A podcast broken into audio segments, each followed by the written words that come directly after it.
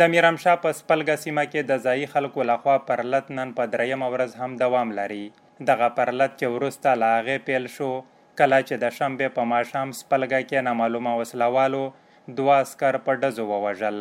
پرلتوال وایي چې فوز د لټون په عملیاتو کې د کلیام کسان نیولي بوولي. دوی د سیمې مشرانو ته واک ورکړي چې ورسره خبرې وکړي. بېګونا کسان ټول خوشي کړي. د داسې پیښو پس په راتلونکي کې عام ولس ونه ځورول شي.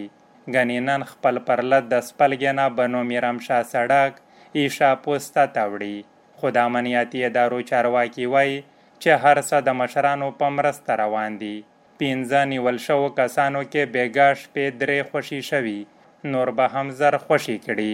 د پرلت ګډونوال او پښتون ژغورنې غورزنګ شمالي وزیرستان یو فعال عیدرحمان مشال ریډیو ته وویل چې دوی د ټولو ستونزو حل د خبرو اترو د لارې غواړي. د سیمې مشرانو ته یې واک ورکړي حکومت ته د دوی په غوښتنو غور وکړي. په سپلګشه دوا کسون ټارګټ شوی وي. نه معلومې معلومه دوکتای د دغه میشته دار دی چې چاکیم هم رشول آه پښتونوي عوام نه دی محفوظ، هیڅ څوک نه دی محفوظ. نو پاغه ورسته پس پلګشه د درې ورځې نه پرلط لګیا دی.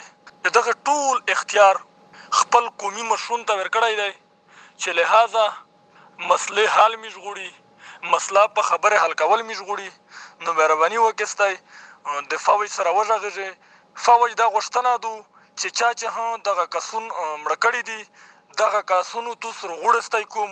لہذا اف سی آر ختم شوی دی. مش دا ویایي چې د زون حفاظت خو تخپل وکه خود خو میشته ها حفاظت تر وکه.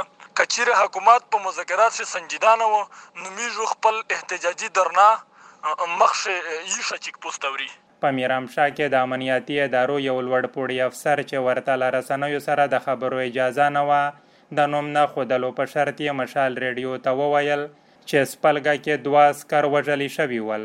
دوی د هغې پس د معمول لاټون عملیات کړي. هغه هم د مشرانو په مرسته پنځه نیولي شوو کسانو کې بېګا شپې درې خوشي کړي. دوه پاتې کسان به هم زر خوشي شي. پرلتوال باید ګډوډي نه ډډه وکړي. حکومت د سیمې د خلکو ملاتړ غواړي، چې د امن باوري کولو لپاره اړین دی. پرلتوال غوښتنه لري چې نیول شوي ټول کسان د نن خوشي کړي. سیمه کې امن باوري کولو لپاره حکومت ګامونه پورته کړي. دوی ته ډاډ ورکړل شي چې د داسې ناخوښه پیښو پس به عامولس نه ځورول کیږي عمر وزیر، مشال ریډیو، بنو